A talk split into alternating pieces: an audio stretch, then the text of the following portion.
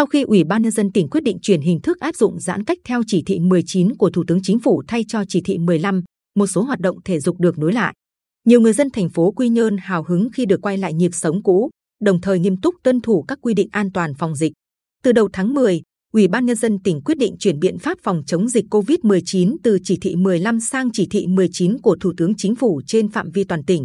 Cùng với nhiều hoạt động khác được nới lỏng hơn, những người thường xuyên luyện tập thể dục thể thao ở một số bộ môn cũng được quay lại với sở thích của mình.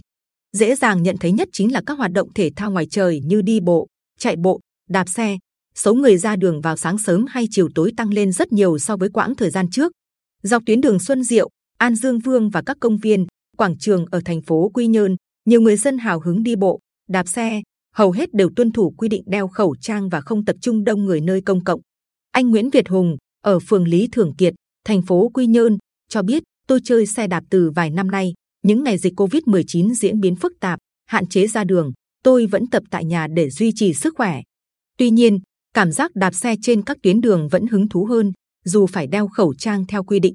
Ngay sau khi được phép đạp xe trở lại, tôi cùng vài anh em trong nhóm vẫn chọn các cung đường quen thuộc để tập vào mỗi sáng. Những ngày cuối tuần thì khối lượng bài tập được nâng lên hơn một chút. Rất quan tâm đến sức khỏe của bản thân, phần lớn những người yêu thích chạy bộ đều tự tìm cách duy trì nền tảng thể lực của mình trong thời gian giãn cách theo chỉ thị 15. Các nhóm chạy bộ được kích hoạt trở lại, nhưng thay vì hẹn nhau tập trung tại một địa điểm để cùng chạy như trước, các runner lại chọn phương án chạy riêng lẻ hoặc theo nhóm nhỏ. Ngày 10 tháng 10 vừa qua, với sự hỗ trợ của các thành viên Quy Nhơn Morning Zone, anh Nguyễn Phương đã hoàn thành quãng đường 42 km sau hơn 5 giờ chạy liên tục. Đây được coi là nỗ lực lớn của những người mê bộ môn chạy bộ. Một số môn thể thao khác như quần vợt, cầu lông, bóng bàn cũng đã được hoạt động trở lại. Là một trong những câu lạc bộ bóng bàn lớn nhất tỉnh, câu lạc bộ công ty in nhân dân Bình Định hiện có hơn chục bàn, cùng 60 đến 70 thành viên tham gia hàng ngày.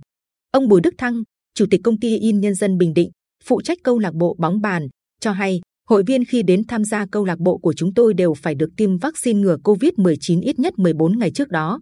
Cùng lúc trong câu lạc bộ không quá 30 thành viên, người chơi luôn được nhắc nhở phải đảm bảo nguyên tắc 5K.